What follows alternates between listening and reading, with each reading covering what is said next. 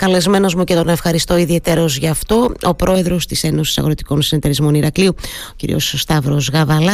Πρέπει να σας πω και τα συγχαρητήρια, πρόεδρε, γιατί ε, συνεχίζει να είναι στο τιμόνι της ε, Ένωσης ο κ. Γαβαλά. Τι κάνετε, καλημέρα.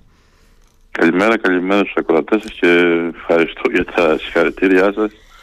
Και καλή δύναμη ε, βέβαια πρέπει να πω πρόεδρε έτσι και καλή δύναμη σε κάθε περίπτωση. Καλή, θα τη χρειαστούμε τη δύναμη γιατί η Ένωση Ηρακλείου ανεβαίνει ένα γολγοθά που πιστεύω μετά, την, μετά τη συμφωνία με τα ΦΑΝ θα, θα πάμε καλύτερα και θα μπορούμε να προσφέρουμε περισσότερα στους παραγωγούς και στα προϊόντα του νομού και της Κρήτης γενικότερα. Έτσι. Ε, ελπίζουμε αυτή η, η ανηφόρα κάπου, σε αυτό, το, σε αυτό τον ανήφορο κάπου να μπει ένα, ένα φρένο κύριε Γαβαλά, όπως ακριβώς το λέτε. Έρχομαι σε αυτή τη συνάντηση που είχατε με τον, με τον Υπουργό, ε, που προφανώς συζητήθηκα ε, το θέμα των αγροτικών επιδοτήσεων. Ε, πώς, πήγε, πώς πήγε καταρχάς αυτή η συνάντηση; Σας άκουσα με ενδιαφέρον πάντως να λέτε και θέλω να το βάλουμε αυτό στην κουβέντα μας κύριε Γαβαλά, ότι ε, το θέμα θέμα μας είναι κάποια στιγμή να σταματήσουμε, να μην μιλάμε μόνο για επιδοτήσεις, να μιλήσουμε και για εξαγωγές είπατε, να μιλήσουμε για προϊόντα. Αλλά τώρα είναι ένα φλέγον θέμα αυτό με τις επιδοτήσεις, τις κουτσουρεμένες που είχαμε, τις πολύ, πολύ μειωμένες. Ε, ο Υπουργός επέλεξε να έρθει στην Ένωση Ηρακλείου. Είχε, είχε πολλά χρόνια να επισκεφτεί mm. υπουργός στη, την Ένωση. Νομίζω ο κ. Σκανδαλή πριν πολλά χρόνια είχε έρθει στην Ένωση Ηρακλείου. Ήθελα να κάνουμε μια κουβέντα με τον εκλογές ΔΣ. Mm-hmm. Ε, σίγουρα είναι φλέγον θέμα οι επιδοτήσεις και κάθε χρόνο αναλαμβανόμαστε ποια μέρα θα μπουν, πότε θα μπουν και πόσο θα μπουν. Ε, δεν βλέπω να γίνονται στη δεύτερη πληρωμή θεαματικές αλλαγές. Γίνεται μια προσπάθεια από το Υπουργείο να βελτιωθεί η πληρωμή να είναι όσο το δυνατόν καλύτερη. Μακάρι να πετύχουν στο μέγιστο βαθμό αυτά που έχουν βάλει μπροστά, αλλά εκτιμώ θα είναι μια πληρωμή όχι, όχι ότι καλύτερο περιμένει, περιμένει ο κόσμος. Ναι, νομίζω το είπε σαφώς και ο Υπουργός. Εύχομαι και ευελπιστώ και να ξαναπώ ότι είμαστε τυχεροί που είναι ένας κριτικός υπουργός στο τιμόνι του στο Γεωργίας. Θα μπορούσε να κάνει πολλά πράγματα για το νησί στα πλαίσια των δυνατοτήτων του δρομολογεί κάποιες εξελίξεις, δρομολογεί κάποιες αλλαγές, έχει βάλει κάποια πράγματα μπροστά.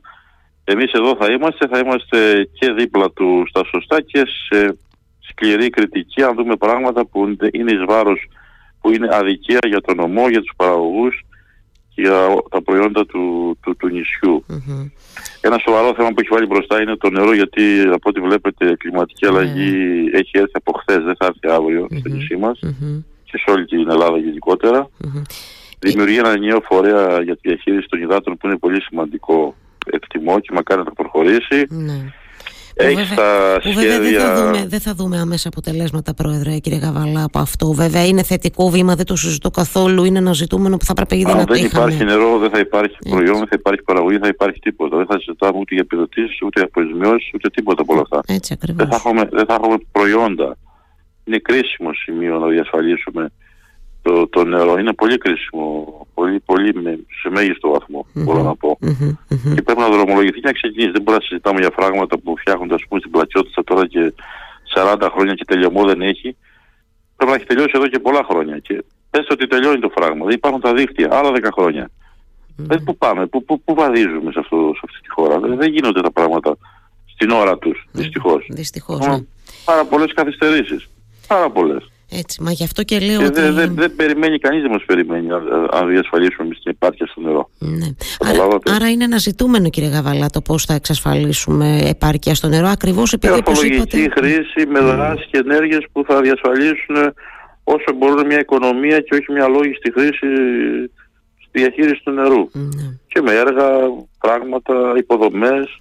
Εντάξει, στο νησί πρέπει να έχει μια επάρκεια. Εκεί προς θα έχει καταφέρει. Γιατί όχι και η Κρήτη; Ναι. Βέβαια, καταφέρει και η Κρήτη. Αυτή η συνετή και πολύ σωστά το φέρετε, το βάζετε έτσι το θέμα. Αυτή η συνετή ορθολογική διαχείριση του νερού αφορά προφανώς και τους παραγωγούς εκτός από το εμάς, από τους πολίτες. Βεβαίως, βεβαίως. Φαντάζομαι δεν κάνουμε πράγματα που, mm, δεν τους που τα κάνουμε από τον, από τον παππού μας, κάνουμε δηλαδή χρήση του νερού όπως μάθαμε πριν χρόνια. Mm.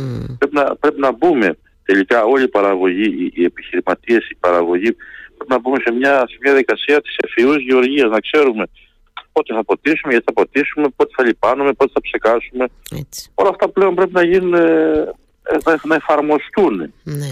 Και είναι Να και, η- εφαρμοστούν, και- να μειώσουμε τα κόστη μας, Μμμ. να βελτιώσουμε την παραγωγή μας και να προστατεύσουμε και αυτό το νησί και το, από, τη, από τα, την επιβάρηση, από την επιμόλυνση. Όλα αυτά πρέπει να γίνουν σιγά σιγά. Ναι.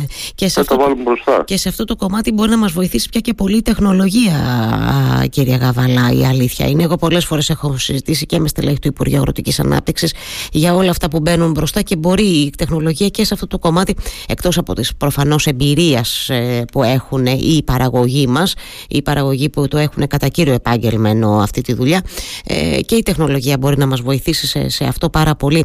Ε, η- ε, θεωρείτε ότι... Βεβαίως χρειάζεται μια συνεχής Μμ. εκπαίδευση, ειδικά στους νέους αγρότες που μπαίνουν στον Έτσι. χώρο, μια συνεχής εκπαίδευση να εκμεταλλευτούν όλα, όλα τα καινούργια δεδομένα που υπάρχουν στη, στη- στην παραγωγή Μμ. και να φέρουν ένα πιο θετικό αποτέλεσμα και για αυτούς και, και συνολικά για την οικονομία, την οικονομία του νησιού. Μμμ. Μήπως είναι ώρα κύριε Καβαλά, δεν ξέρω εσείς τώρα πώς το βλέπετε φυσικά, μήπως είναι ώρα ακριβώς και για τους νέους ανθρώπους που μπαίνουν σε αυτό το, σε αυτό το κομμάτι να δούμε βρε παιδί μου και την ε, αλλαγή έτσι, της τροφής σε άλλες καλλιέργειες και τα λοιπά ακριβώς λόγω και των κλιματολογικών συνθήκων που αλλάζουν ε, ε, ε, είναι ένα πεδίο αυτό που νομίζω πρέπει να μπει και αυτό στο τραπέζι έτσι δεν είναι; Ή- Ήδη έπρεπε να έχει γίνει αυτό, είτε από τα επισ- επιστημονικά ιδρύματα, από τους φορείς, από το Υπουργείο, από την Περιφέρεια. Έπρεπε ήδη να είχαμε πειραματιστεί σε νέες καλλιέργειες, σε νέες μορφές καλλιέργειας. Αυτά δεν, δεν μπορεί να τα κάνει ένας αγρότης μόνος του ή να φυτέψει αυτό που φύτεψε ο γείτονά του γιατί άκουσε ότι είναι καλό και θα το βάλει κι αυτός. Μμμ. Πρέπει να υπήρχαν στοιχεία, συνεργασία και συνέργειες σε αυτό το κομμάτι. Δυστυχώς η Ελλάδα δεν τα έχει καταφέρει σε αυτό το επίπεδο. Άλλες χώρες πάνε με χίλια και έχουν μια πολύ καλή συνεργασία όλοι μαζί μεταξύ τους Μμμ. και έχουν και πολύ καλύτερα αποτελέσματα. Δηλαδή, οι χώρες βλέπουμε και έχουν αυξήσει πάρα πολύ την παραγωγή τους. Δεν μπορεί η Ολλανδία, μια χώρα που δεν έχει γη, που δεν υπάρχει γη, να παράγει 100, 100 δισεκατομμύρια αγροτικά και κτηνοτροφικά προϊόντα και η Ελλάδα να παράγει γύρω σε 7 δισεκατομμύρια. Μμ. Αυτό νομίζω ότι πρέπει να μας χτυπήσει το καμπανάκι ότι κάτι δεν κάνουμε σωστά. Ή δεν κάνουμε, κάτι δεν το κάνουμε καθόλου σωστά. Έτσι. Τίποτα. Πρέπει να Καταλάβατε. αλλάξουμε, να αλλάξουμε λίγο ρότα. Η αλήθεια είναι. Συμφωνώ μαζί σε αυτό. Έρχομαι λίγο. Ε, εντάξει, για τα θέματα του ΠΚΠ τα είπαμε, τα είπε και ο Υπουργός. Είπε ότι θα υπάρξουν μικρές βελτιώσεις σε αυτή τη δεύτερη πληρωμή που θα γίνει τώρα. Θαύματα δεν μπορούν να γίνουν. Βέβαια, ξέρετε, πάντα μου κάνει εντύπωση να άκουσα και τον κύριο Βιενάκη να επαναλαμβάνει. Χθες το έχει πει από την πρώτη στιγμή ότι μιλάμε για χρόνια δυσλειτουργιών στον ΟΠΕΚΕΠ. Και, και ξέρετε, λίγο απλοϊκά σκέφτομαι γιατί βρε παιδί μου τόσα χρόνια αυτές οι δυσλειτουργίες του ΟΠΕΚΕΠ δεν μπορούσαν να, να, τις, δι- να, να τις διαχειριστούμε, να τα, να τα επιλύσουμε αυτά τα θέματα. Ξέρετε, μου κάνει λίγο ε, εντύπωση. Τώρα εσείς που είστε ένας άνθρωπος από μέσα έχετε μια απάντηση σε αυτό και να κλείσουμε και αυτό το θέμα με αυτή την ερώτηση. Κοιτάξτε, κάθε χρόνο φαίνεται μια δυσκολία στην πληρωμή, πολλά παράπονα. Κάτι, προφανώς κάτι δεν γίνεται σωστά και προφανώς κάτι πρέπει να αλλάξει εδώ και χρόνια. Ελπίζω, αν πραγματικά ο υπουργός έχει την όρεξη και τη διάθεση να κάνει το μέσα, να το καταφέρει και να μιλάμε κάθε χρόνο για πιο δίκαιη, πιο σωστή πληρωμή σε αυτούς που πραγματικά είναι στο μετερίζει της αγροτιάς και παράγουν, και παράγουν προϊόντα, όχι στον αγρότη του καναμπέ και των επιδοτήσεων, στον αγρότη που παράγει προϊόντα και φέρνει, φέρνει αποτέλεσμα. Εκεί πρέπει να εστιάσουμε και εκεί πρέπει να είναι ο στόχος και του Υπουργείου, κατά την άποψή μου. Ναι. Καλά, το, καλά το επισημαίνετε. Έρχομαι λίγο σε σχέση με τη φετινή χρονιά που φαίνεται ότι δεν θα είναι καλή όσον αφορά την παραγωγή ελαιολάδου, κύριε Γαβαλά. Αντιλαμβάνομαι ότι έχουμε και λίγο λάδι και όχι το, το, το, το, όσο, το καλό λάδι. Πώς να το πω. Αντιλαμβάνομαι ότι είναι ένα λάδι με ανεβασμένα οξέα αρκετά. Ποια είναι η δική σας εικόνα; Νομίζω, αν δεν κάνω λάθος, διάβασα κάποιες δηλώσεις σας πριν από λίγες μέρες ε, που είπατε ότι ναι, μεν δεν ξέρουμε ακόμα πώς θα κλείσει χρονιά, αλλά είναι πιθανό να είναι και μια από τις χειρότερες των τελευταίων 50 ετών. Δώστε μου λίγο την εικόνα σας παρακαλώ. Πέρυσι ήταν η καλύτερη χρονιά Μμμ. των τελευταίων δεκαετιών. Πέρυσι. Φέτος δυστυχώς είναι η χειρότερη χρονιά και αν δεν βρέξει, αν ο καιρός δεν δείξει δείγματα γραφής σύντομα, θα, η χρονιά, και- θα χαθεί και η επόμενη χρονιά. Τα δέντρα είναι πάρα πολύ σταθερισμένα. Χρειάζεται το νερό για να προχωρήσουν, να βλαστήσουν, να γεννήσουν και πολύ φοβάμαι ότι θα χαθεί και η επόμενη χρονιά. Η φετινή όμως δυστυχώς είναι πάρα πολύ κακή. Οι ποσότητες που όλοι εκτιμούσαν ε, αναθεωρούνται συνεχώς προς τα κάτω. Η ποιότητα είναι μέτρια, να μην, να μην λέμε τώρα και να κοινολογούμε, αλλά δεν είναι στο καλύτερο επίπεδο που είχαμε πέρυσι εξαιρετικά παρθένα ελαιόλαδα. Δυστυχώς υπάρχουν πιο βαριά Και όλα αυτά είναι απόρρια της, της, της κλιματικής αλλαγής και των προβλημάτων που αντιμετωπίζουμε. Mm. Εκτιμώ όμως ότι θα φύγει αυτή η χρονιά και θα... δεν, δεν μπορεί να είναι κάθε χρόνο έτσι, να καλυτερεύσει τα πράγματα και να, απολαύσει ο παραγωγός και μεγαλύτερες ποσότητες και οι τιμές οι φετινές να μην τις περιμένουμε να, να, να, επαναλαμβάνονται σε αυτό το εύρος, δεν, δεν υπάρχει ελαιόλαδο και ο νόμος της προσφοράς και της ζήτησης έχει φέρει αυτές τις υψηλές τιμές. Mm. Όμως το ελαιόλαδο πρέπει να έχει μια υψηλή τιμή, είναι, είναι διατροφικός θησαυρός και δεν μπορεί να συγκρίνεται με άλλα προϊόντα που είναι στο λάδι πολύ, πολύ ακριβότερα από αυτά και να λέμε ότι το λάδι είναι ακριβό, το λάδι είναι ακριβό. Το λάδι πρέπει να έχει μια καλή υψηλή τιμή για αυτό που προσφέρει στην υγεία του καταναλωτή. Είναι ένας διατροφικός θησαυρός. Mm. Είμαστε ξενείς μια ψηλή τιμή, όχι στα πλαίσια βέβαια των 8 ευρώ. Μακάρι να καταφέρουμε κάθε χρόνο το λάδι μας, το λάδι της Ελλάδας, της Κρήτης, να έχει μια τιμή γύρω στα 5 ευρώ. Νομίζω ότι είναι κερδίζουμε όλοι. Mm-hmm. Κερδίζουμε όλοι από αυτό. Και ό,τι παραπάνω να έρθει είναι καλοδεχούμενο, έτσι προφανώς. Ναι, καταλα... καταλαβαίνω πώς το λέτε. Ναι, καταλαβαίνω απολύτως ότι και εντάξει, αυτό που ζούμε βέβαια φέτος με την τιμή του Ελλάδου είναι τελείως εξωφρενικό. Το αντιλαμβάνεστε κι εσείς προφανώς και έχει να κάνει, όπως πολύ σωστά είπατε, με το, με το νόμο της προσφοράς και της ζήτησης. Λίγο λάδι, πολύ υψηλή τιμή, απλησίαστη για πολλά νοικοκυριά, κύριε Γαβαλά. Η αλήθεια είναι. Ε, ε, βλέπετε να πηγαίνουμε σε μια αποκλιμάκωση; Έχει ήδη ξεκινήσει μια μικρή αποκλιμάκωση. Βλέπετε μια περαιτέρω ιδιαίτερα αποκλιμάκωση σε σχέση με την τιμή; Από ό,τι είδα τις τελευταίες μέρες υπήρχε μια αναθέρμανση των τιμών προς τα πάνω. Α, προς Ενώ τα είχε κάνει μια διόρθωση mm. και πάει γύρω στο 7,5 νομίζω 7,30 τώρα βλέπω και πάει να περάσει πάλι τα, τα 8 ευρώ. Mm. Αυτό, αυτό βλέπω από τις συζητήσεις που κάνω. Mm-hmm. Αλλά δυστυχώς δεν υπάρχει, δεν υπάρχει ελαιόλαδο. Το νησί δεν ξέρω αν θα περάσει τους 20-25 τόνους. Δεν, δεν, δεν νομίζω να το περάσει. Mm-hmm. Το βλέπω δύσκολο. Mm-hmm. Ενώ πέρυσι που ήταν βέβαια μια πάρα πολύ καλή χρονιά, θυμίστε μου πόσους τόνους είχαμε, κύριε Γαβάλα. Ήταν μια χρονιά ρεκόρ. Πήγαμε πάνω από 115-120 τόνους. Ήταν μια, ήταν μια εξαιρετική χρονιά. Mm. Φανταστείτε ότι στο, στο νησί εισρεύσαν πάνω από 400, πάνω από μισό δις, mm-hmm. πάνω από μισό δις, κινήθηκε η οικονομία, αγορά. Είναι, είναι ο κινητήριος μοχλός του ελαιόλαδου για το νησί, είναι το εθνικό μας προϊόν και θα πρέπει αυτό που λέω και ξαναλέω για την τυποποίηση, για την προώθηση, για, τη, για την εξαγωγή να, να δούμε πώς θα καταφέρουμε να το πετύχουμε με την όποια ευθύνη έχουμε όλοι μας τις όποιες αποτυχίες σε αυτό το κομμάτι πρέπει να δούμε πώς, πώς μπορούμε να κάνουμε καλύτερα πράγματα πάνω σε αυτό το, το τομέα. Δεν θα, δεν θα συζητάμε. Ο παραγωγός αν απολαμβάνει μια πολύ καλή τιμή στο προϊόν, όποιο προϊόν και να παράγει, θα περάσει σε δεύτερη μοίρα η επιδότηση και ο χαμός και ο καυγάς για την επιδότηση. Mm. Όταν πραγματικά θα έχει μια καλή τιμή στο προϊόν και θα έχει ένα καλό αξιοπρεπές εισόδημα. Mm. Α έρχεται η επιδότηση συμπληρωματικά. Τώρα έχει καταντήσει η επιδότηση να είναι το κύριο αρκετό στο κύριο εισόδημα. Ναι. Και αυτό είναι μια στρέβλωση και πρέπει να τη, να τη διορθώσουμε όσο μπορούμε. Ναι. Είναι ένα θέμα βέβαια και αυτό που το συζητάμε πολλά χρόνια τώρα, το θέμα της τυποποίησης, πιστοποίησης και ούτω καθεξής, κύριε Γαβαλά. Βέβαια το είπατε ήδη, με όποια ευθύνη φέρει ο καθένας, νομίζω ότι πια πρέπει να το δούμε και αυτό με την ε, δέουσα σοβαρότητα, ε, επιτέλους. Ε, πολύ σωστά το είπατε. Θέλω, επειδή αναφερθήκατε κι εσείς και επειδή είναι και πολύ έτσι, πρόσφατη αυτή η συμφωνία ε, για την εξυγίανση της Ένωσης, να πούμε και ένα-δυο πράγματα για, για αυτό, σας παρακαλώ. Αναφερθήκατε νωρίτερα, αλλά είχα σκοπό και εγώ να σας ρωτήσω για αυτό το, το σχέδιο. Ε, πείτε μας δύο-τρία πράγματα, ε, γιατί ε, εκτιμάτε ότι θα σταματήσει αυτός ο ανήφορος της Ένωσης και ποια θα μπορεί να επιτελέσει και αυτή η Ένωση Αγροτικών Συνεταιρισμών το ρόλο που μπορεί να επιτελέσει. Πείτε μου δύο λόγια και για αυτή.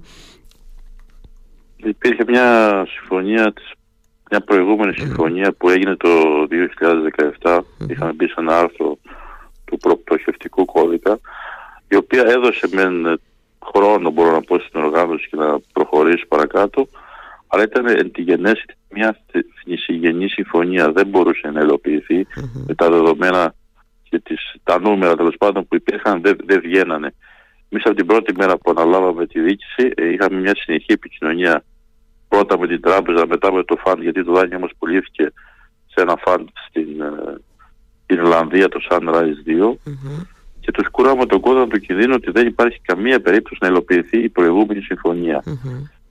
Ε, μπορώ να πω ότι ρισκάραμε πολύ, μπλοφάραμε πολύ, πιέσαμε πολύ και καταφέραμε πριν ε, λίγο χρονικό διάστημα να έχουμε στα χέρια μας την πρόταση από το ΦΑΝΤ που τολμώ να πω είναι μια ρεαλιστική, πραγματοποιήσιμη και βιώσιμη συμφωνία. Θα μπορέσει η οργάνωση να ανταπεξέλθει, θα μπορέσει η οργάνωση να αποκτήσει και μια ρευστότητα για να μπει πιο δυναμικά στα προϊόντα και να έχει μια καλύτερη σχέση με τους παραγωγούς και να μην τους, να τους ταλαιπωρούμε στις πληρωμές που συνεχώς τους ζητώ συγγνώμη, αλλά η συγγνώμη δεν φτάνει. Ο κόσμος πρέπει να πληρώνεται σύντομα και έγκαιρα των προϊόντων. Η συμφωνία λοιπόν και εδώ μας αφήνει περιθώρια να οραματιστούμε και νέες επενδύσεις και νέα προϊόντα και νέα πράγματα και αν είμαστε σοβαροί και υπεύθυνοι πιστεύω ο Λογοφάς η ανηφόρα σιγά σιγά να γίνει πιο, πιο σώπατο που λέμε στην Κρήτη και να είναι, να είναι πιο εύκολο να, να προχωρήσει η οργάνωση. Άλλωστε το 2027 κλείνει τα 100 χρόνια λειτουργίας και πιστεύω να είναι πιο δυνατή και σε καλύτερο επίπεδο να γιορτάσει αυτή τη, αυτή τη εκατονταετία της, την εκατονταετή πορεία της. Νομίζω το πιο σημαντικό από αυτό που είπατε ότι είναι αυτή η συμφωνία υλοποιήσιμη και ρεαλιστική, Πρόεδρε. Θα μπορούσε δηλαδή πραγματικά να, να την ε, να, να υλοποιήσει. από εκεί που υπήρχαν, υπήρχαν κάθε χρόνο έπρεπε να δίνουμε γύρω στα 2 εκατομμύρια, ε, να πληρώνουμε 2 εκατομμύρια, έχουμε πέσει κάτω από το εκατομμύριο έχουμε χαμηλώσει το επιτόκιο από το 7% στο 2%. Έχουμε, έχουμε γλιτώσει η παλιά συμφωνία περιλαμβάνει να φύγει ο Τάλος, ο οποίος Τάλος ήταν για μας, ε, ήταν, έγινε πόλεμος για τον Τάλο, δεν, δεν είπαμε ποτέ ότι θα δώσουμε τον Τάλο, ο οποίος εισφέρει στην οργάνωση κοντά στο μισό εκατομμύριο ενίκεια, δεν μπορούσε να χαθεί αυτό το εισόδημα επουδενή. Mm-hmm. Το, το είδε αυτό το φαν, μας το άφησε τον Τάλο. Και εκεί που γλυκοκοιτάξαν και, τη, και την 62 Μαρτίνων και εκεί αμέσως σηκώσαμε τη, τη σημαία ότι δεν υπάρχει καμία περίπτωση εμείς σαν διοίκηση να υπογράψουμε να περάσει 62 Μαρτίνων στο ΦΑΝ. Mm. Εκτιμώ λοιπόν, φανταστείτε ότι σήμερα που μιλάμε οι υποχρεώσεις είναι κοντά στα 100 εκατομμύρια. Είναι ένα τρομακτικό νούμερο. Ναι, είναι δυσθεώρητο αυτό το χρέος, η αλήθεια είναι, ναι. Δεν θα πω πώς δημιουργήθηκε, πώς προέκυψε, είναι μια μεγάλη κουβέντα. Υπάρχει αυτό το νούμερο. Το 2037 που είναι η συμφωνία να, να ολοκληρώσουν όποιοι είναι στη διοίκηση με το καλό εδώ και προχωρήσουν, η Ένωση Ηρακλείου θα έχει όλα αυτά τα αστικά κίνητα στην κατοχή της και θα οφείλει 19,5 εκατομμύρια. Mm. Νομίζω ότι είναι μια πολύ θετική εξέλιξη και μπορεί να μας δώσει το οξυγόνο για να, για να προχωρήσουμε και να κάνουμε πράγματα στα προϊόντα που παράγει ο νομός. Μάλιστα. Σας εύχομαι και για εσάς που είστε ξανά στο τιμόνι της Ένωσης και για όσους ακολουθήσουν όντως αυτή η συμφωνία να είναι ένα πολύ έτσι, σημαντικό εργαλείο ε, και για την εξυγίανση της Ένωσης προφανώς αλλά και για την, για την πρόοδο, για τη βελτίωση. Ε, σας ευχαριστώ πάρα πολύ κύριε Καβαλά για αυτή μας την κουβέντα. Καλή δύναμη εύχομαι εγώ, εγώ και πάλι. Να είστε καλά. Καλημέρα.